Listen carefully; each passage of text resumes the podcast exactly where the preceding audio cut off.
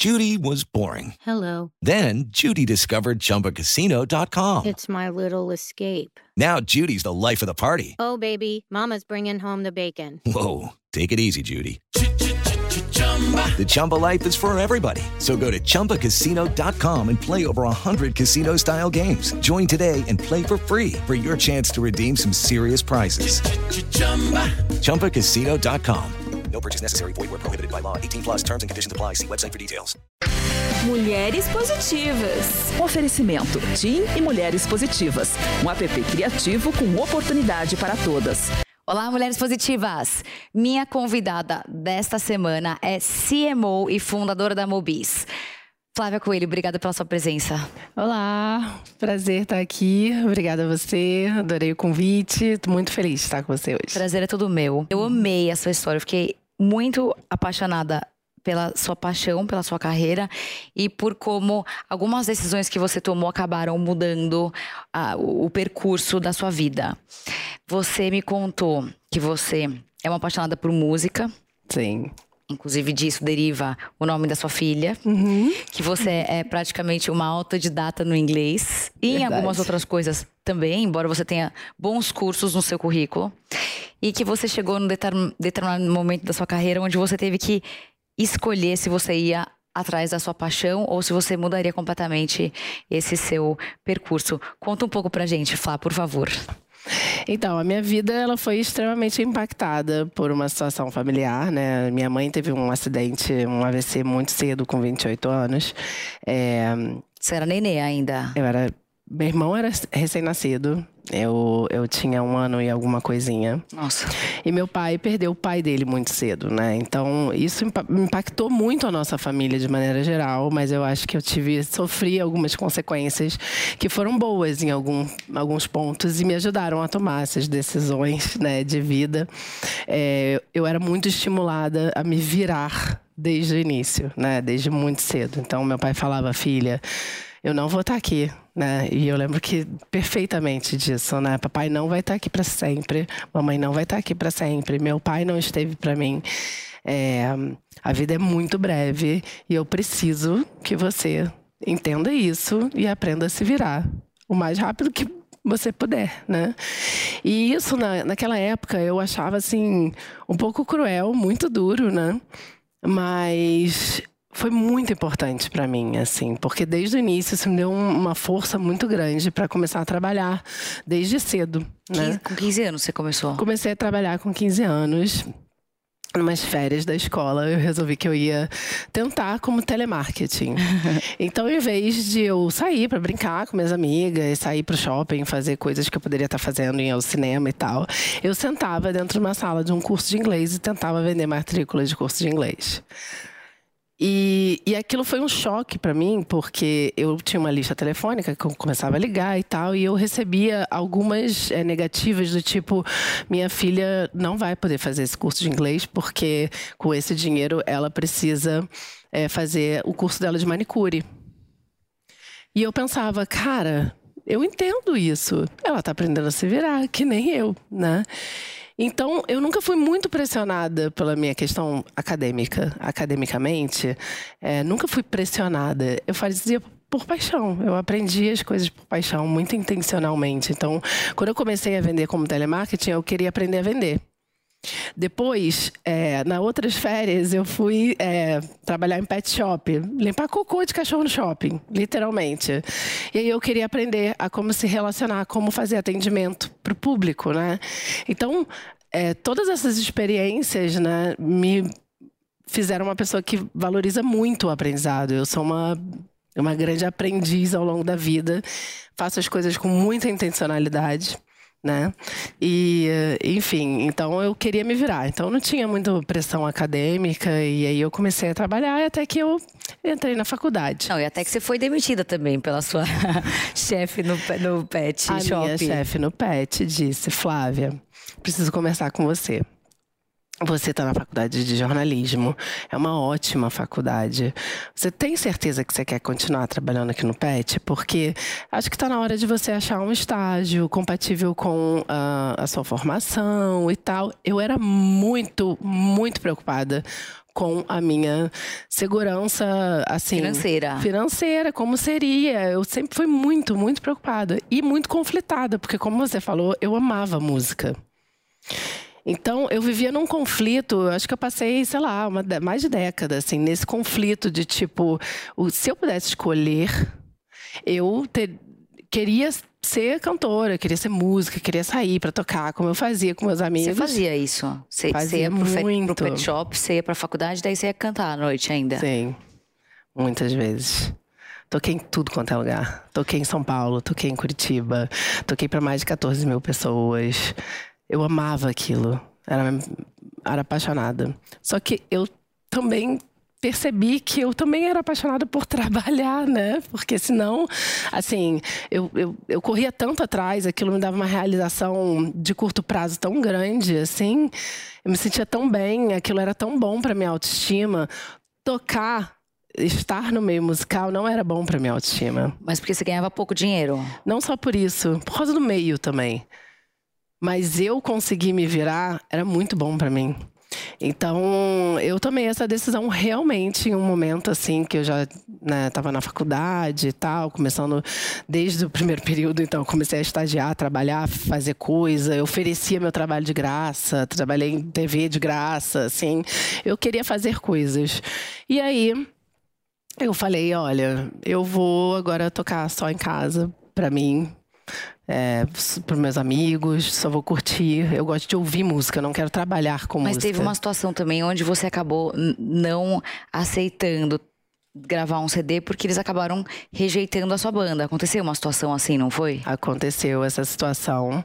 É, e foi muito ruim para mim. Eu, eu, foi assim, essa situação foi a situação que me fez realmente decidir, assim, vou parar. Vou parar. Conta, meio, assim... conta a situação para as pessoas saberem. Bom, é, eu estava andando na faculdade um dia qualquer é, e me perguntaram se eu não queria fazer parte da, do Zine na época da faculdade, né? Que era uma revistinha que tinha lá na faculdade. É, porque eles sabiam que eu tinha banda e tal, eu queria fazer uma matéria de capa com a nossa banda, e aí eu fui lá. Então, tipo, matéria da revista da PUC e tal.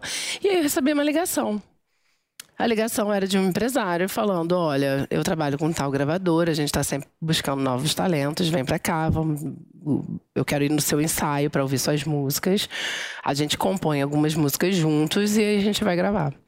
Cara, aquilo para mim, juro, foi é assim. O que você mais queria na sua vida? Era tudo que eu queria. Uma validação de que, assim, isso era possível, né? Um sonho impossível. E aí eu fui. Fui gravar, comecei a gravar o disco com os meus amigos, que eram meus amigos de infância praticamente, né? A gente começou a tocar juntos, eu acho que eu tinha uns 14, 15 anos, né? Então, aí comecei a gravar, e aí todo dia eu saía do meu estágio, do meu trabalho, depois de um já era trabalho, saía do trabalho tardíssimo já, porque eu fazia faculdade de manhã, eu ia direto pro trabalho com o meu joelho na mão, comendo, almoçando no ônibus. e aí saía do trabalho mais oito, oito e meia. E ia pro estúdio gravar. Quando eu chegava no estúdio, as músicas estavam um pouco diferentes. Tinha um instrumento ali, tinham mudado ali uma outra coisa, tinham feito. E aí eu perdi um pouco o controle sabe? Eu tava percebendo que eles estavam assumindo ali. Eu não tinha passado por isso. Óbvio que as coisas funcionam assim, e tudo bem. Só que foi de uma maneira que eu não não estava preparada e eu não gostei. Não, não era minha praia. E, e, achei desrespeitoso com os meus colegas, né, de banda, que, imagina, você não vai tocar no seu disco, não, tá? Sabe essa guitarra que você compôs? Então, resumidamente, o que aconteceu foi que te disseram, a gente grava seu CD, mas você tem que se livrar da sua banda, é Exatamente. isso? Exatamente. E você optou por falei, não gravar não. e não Desculpa, dar pau não vamos. nos seus amigos. Exatamente. Você conseguiu levantar 5 milhões de reais com um PowerPoint. Isso. Eu nunca consegui levantar nem cinco reais com PowerPoint. Como é que você conseguiu isso? Então, então eu fiquei muito tempo, trabalhei em duas empresas durante algum tempo, né? É, trabalhei na Fero, que era uma empresa de educação corporativa, e trabalhei na, na Eleva Educação. Na Fero eu fiquei 13 anos e eu é, desenvolvia produtos digitais, né, dentro da companhia. É, então eu aprendi muito em como uh, de processos de ideação de um produto novo, que pode ser uma startup nova, pode ser uma solução nova, pode ser o que for, um site, enfim. É, como valido aquilo, como eu desenvolvo aquilo e com quantos paus se faz uma canoa de um produto novo, literalmente, plano de negócio, etc. Então, por que eu fazia isso lá dentro da Fero, né? E aí eu comecei a querer fazer isso fora da empresa? É, com um voo solo, né? Com Na verdade, produtos. assim, não existe voo solo, a gente está sempre na acompanhada. Enfim, Sem eu tenho meus dúvida. sócios também, é, meu time, enfim, são pessoas fantásticas, e extremamente competentes. Mas eu estava com essa vontade. Então, quando eu comecei a empreender, já estava muito preparada é, de como que eu ia começar a validar a ideia da Mobis, né, junto com meus sócios. E a gente criou um PPT, né, que era o nosso pitch, é, contando a ideia, né? Qual era a nossa visão de, de... Você lembra exatamente o seu pitch? Você tem ele em 30 segundos pra, fa falar pra mim? Você lembra? Eu lembro, eu Faz ele lembro. pra mim. Ai, meu Deus do céu. Shark Tank. Eu trabalhei muitos anos no Shark Tank, inclusive. Ah, é? Legal. Não, assim, enfim, a gente começava dizendo que a gente estava querendo redefinir mesmo a, a mídia exterior, né? né? Criando uma plataforma 100% digital, escalável, é, em cima de carros de aplicativo e táxi, né? Usando a mobilidade urbana como uma plataforma de expansão. É, e por aí vai, né? A gente tem, enfim, a gente tem. Aí mostrava um pouquinho de é, o time que estava por trás, um pouquinho de a tecnologia que a gente ia utilizar. Só que toda a questão é que a gente não tinha feito nada ainda, né? A gente não tinha, a gente só tinha A ideia. a ideia. Daí vocês conseguiram dinheiro e começaram a executar. Aí a gente foi falar com pessoas do mercado que poderiam se interessar pela ideia. E aí se interessar num sentido amplo. Né? Ou se interessar como é, consumidores ou como investidores. Né? É, é um produto que tem um potencial de impacto para cidades inteligentes muito grande. Então a gente foi falar com pessoas de cidades também. Mas são iPads que ficam dentro. Não. O que que são? São telas de LED em cima dos carros de táxi e aplicativos. Exatamente. É, que transmitem é, uma publicidade digital totalmente geolocalizada. Então, à medida que os carros vão andando na rua da cidade, a propaganda que aparece é a propaganda que está segmentada para aquele local, naquele Mas horário. por que, que vocês colocam em cima e não em cima e, de- e dentro também? Isso foi uma decisão também intencional, na verdade. A gente é, avaliou que a tela do lado de fora era uma tela que poderia ser bastante interessante pelo potencial de impacto, né? Tá visível por todo mundo. E foi um conselho também dos nossos investidores que falaram: foca em um produto primeiro, vamos validar, foca em um produto. Mas e roubo? Não E tem? gente- As pessoas não roubam as telas? Não. Não teve nenhum caso de roubo? A gente teve caso de roubo do carro. E aí a tela acaba, Foi junto. coitada. Vai Porque junto. deve ser cara pra danar, né? É, é um infinito produto, aí. É um produto caro, é, mas, enfim, a gente com o GPS acaba, acabou reavendo algumas telas também. A gente teve muito pouco, assim, 1% Olha. de, de perda de tela. E, e é um produto, sim, a gente, os meus sócios foram 15 dias para a China, visitaram todo tipo de fábrica, não sei nem quantas fábricas que eles visitaram por lá, para achar um, um fornecedor é, que pudesse produzir do jeito que a gente quer, porque, assim, parece. é, Trivial, é zero trivial o que a gente faz. Enfim, é uma tela de LED rodando em cima do carro, no Complicado. 43 graus do Rio de Janeiro, né? Tipo, conectada na nuvem. Então tem uma tecnologia meio complexa ali por dentro. Então tinha que ter um fornecedor certo, é, que a gente achou, né, lá na China. Então. Ele que produz, a gente chega aqui, dá uma personalizada, óbvio, não é um produto 100% pronto. É, e aí, sim, tem um investimento, e por isso que também a gente precisa dessas rodadas de investimento para a gente conseguir escalar e tornar a Mobis a maior plataforma de mídia aqui da, da América Latina. E a Microsoft entrou também agora como sócia. Microsoft entrou no ano passado também e, e é um fundo dedicado a empreendedorismo feminino em tecnologia, né? Então, assim, foi fenomenal, assim, para mim uma satisfação enorme.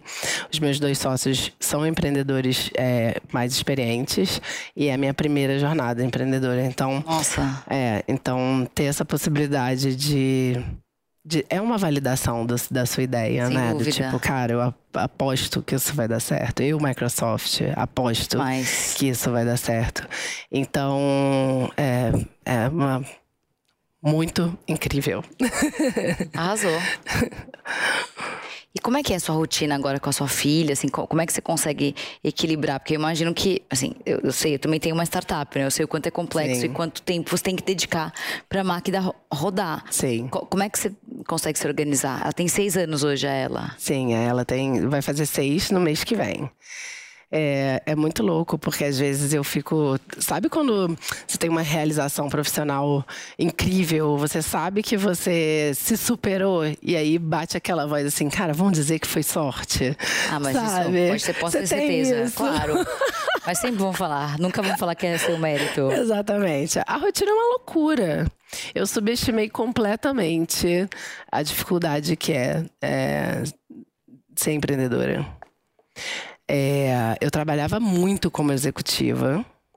É diferente. né? Mas é completamente diferente. E isso é um aprendizado que eu acho que as pessoas precisam entender, assim. É, o empreendedor, primeiro que mulheres, a maior parte das mulheres não empreendem porque querem, né? Empreendem por necessidade, né? Mas se você quer realmente empreender, você já precisa tirar da, da, da sua concepção de empreendedorismo essa questão de tempos flexíveis, horários flexíveis.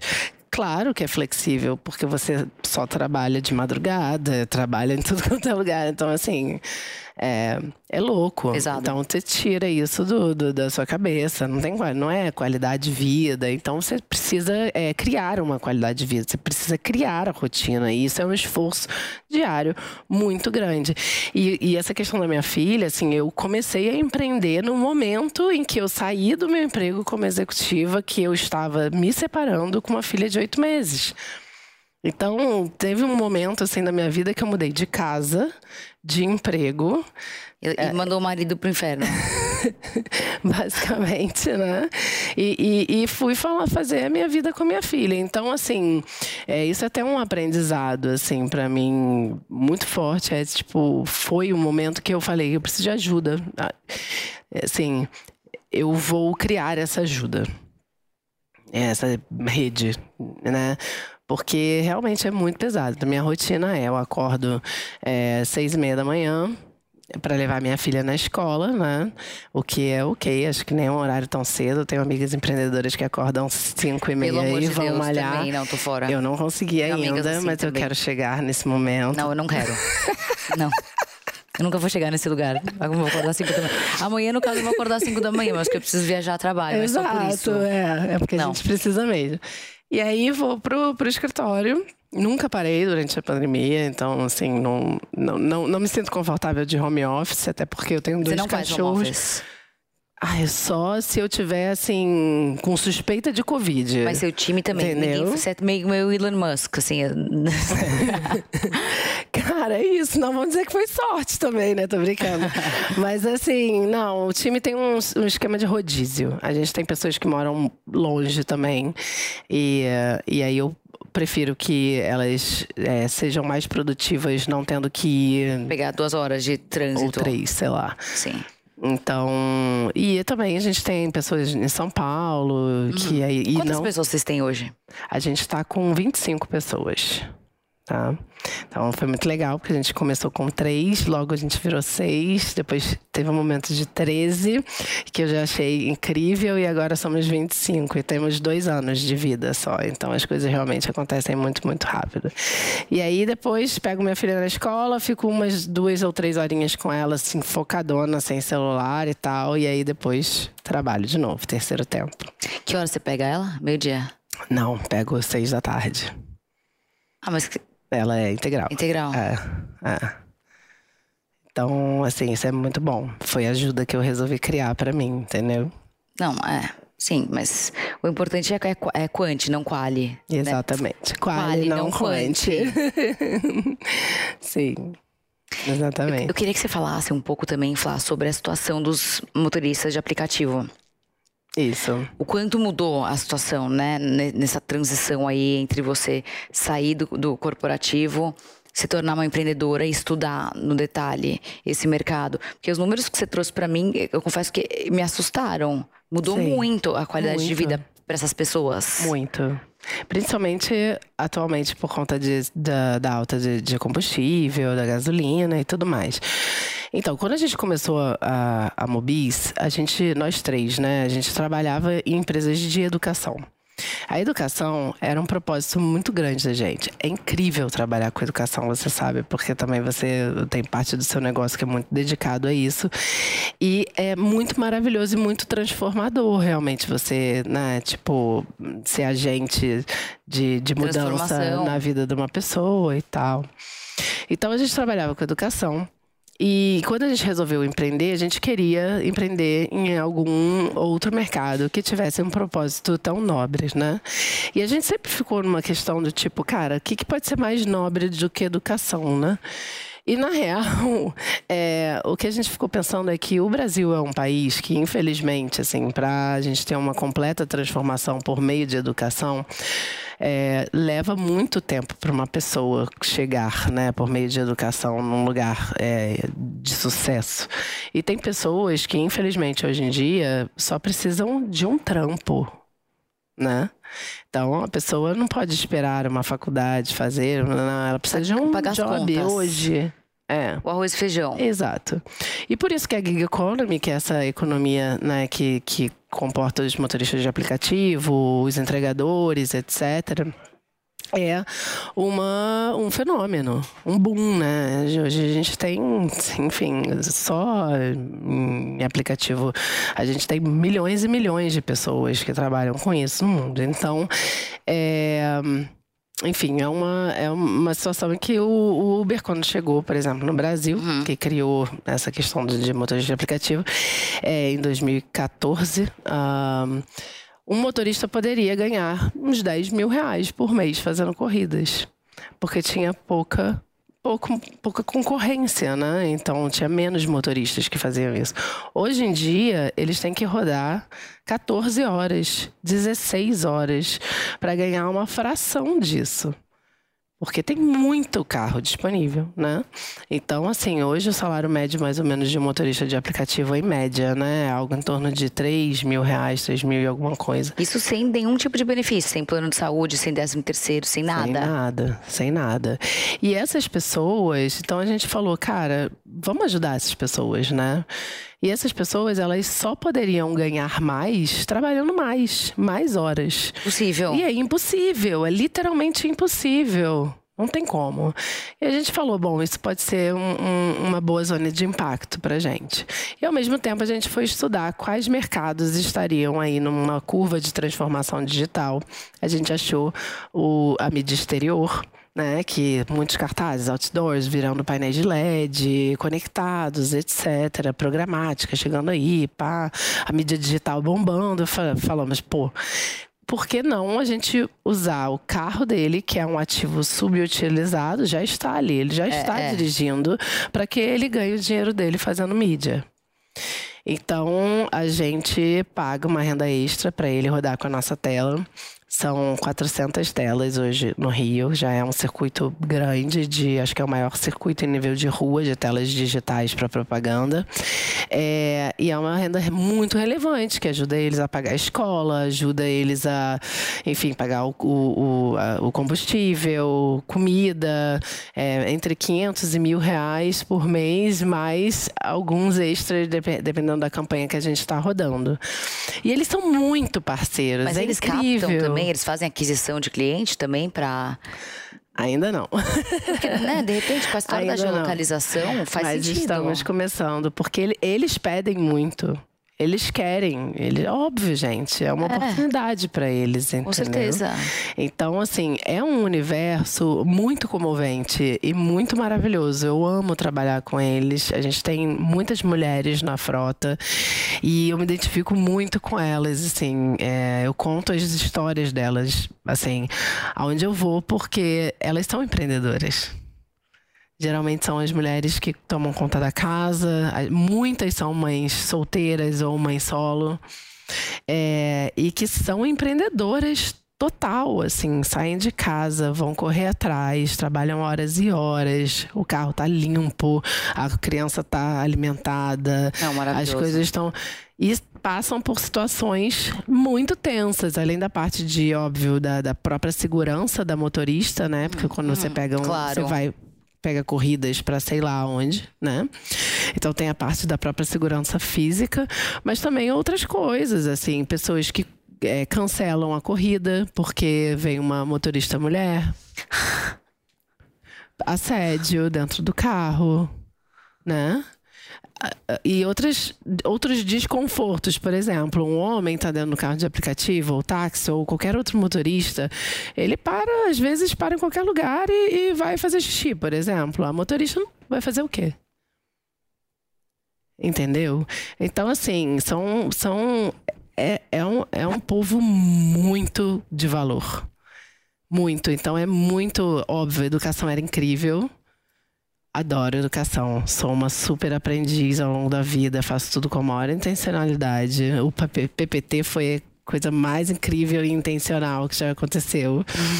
É, mas é, trabalhar com, com, com os motoristas é, é muito bacana também. Nós, mulheres, precisamos nos atentar ao nosso direito de ir e vir e ocupar a cidade com mais segurança. Mas como? Nos comunicando. Pensando nisso, o movimento Mulheres Positivas não poderia ficar parado e, em mais uma parceria com a TIM, criou o Caminho Delas. Um mapa dentro do app Mulheres Positivas, construído coletivamente para mostrar locais de riscos e com histórico de assédio, para que se evite passar por lá. E assim, todas se unem para se sentir sentirem mais seguras e livres onde quiser. O sistema é super fácil e já está disponível para você utilizar. E tem mais: se você já é cliente TIM, basta enviar a palavra mulher para 5550 e assinar a versão premium do aplicativo para ter acesso a apoio psicológico e outros benefícios. Baixe o app e vamos juntas imaginar a possibilidade de uma sociedade mais segura para as mulheres. Flá, eu queria ouvir muito mais suas histórias, mas a gente não tem muito tempo. Então eu quero que você me fale. Quero que você dê uma dica. Eu tinha várias perguntas para te fazer sobre dicas que você quer dar para as empreendedoras, mas a gente vai marcar mais uma rodada. Tá bom. eu queria que você indicasse um livro, um uhum. filme e uma mulher que você admira. Tá.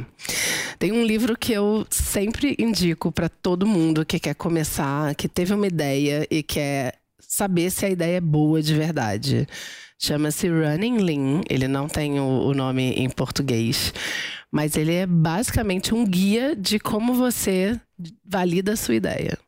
Isso é muito bom porque você descobre muito rapidamente se aquilo vai ser um fracasso ou se aquilo tem condição de dar certo. Então, é, sempre indico para qualquer pessoa. Pode não ser uma startup, mas pode ser um serviço novo que você teve com um salão, ou pode ser algum produto que você quer desenvolver, qualquer coisa. Então, Running Lean sempre, sempre, sempre indico. O meu tá todo rabiscado, cheio de ideias e etc. É, um filme, pode ser uma série? Pode. Eu vi recentemente o Made, não sei se você chegou a ver é. no Netflix, foi arrasador, mas Nossa, me deu... Mas assim, estômago, tem que ter estômago pra assistir aquilo. Muito estômago. É, mas Não, muito inspirador. Muita aquela força. mãe, juro, quero matar aquela a mãe. gente tem muita força, Fabi. As mulheres são imbatíveis, assim, é incrível. Mulheres positivas. Sim. E, e uma mulher, assim, eu gosto. Assim, tem muitas mulheres. E tem mulheres desconhecidas que eu acho incríveis, que são amigas Pode minhas, que eu também. olho e falo, amiga, como? Você é incrível. Mas eu acho a Michelle Obama muito maravilhosa, assim, é uma mulher muito inspiradora. Então, sempre que tem entrevistas, eu gosto da, da, da maneira dela. É uma gestão muito humana, né, dos projetos que ela toca.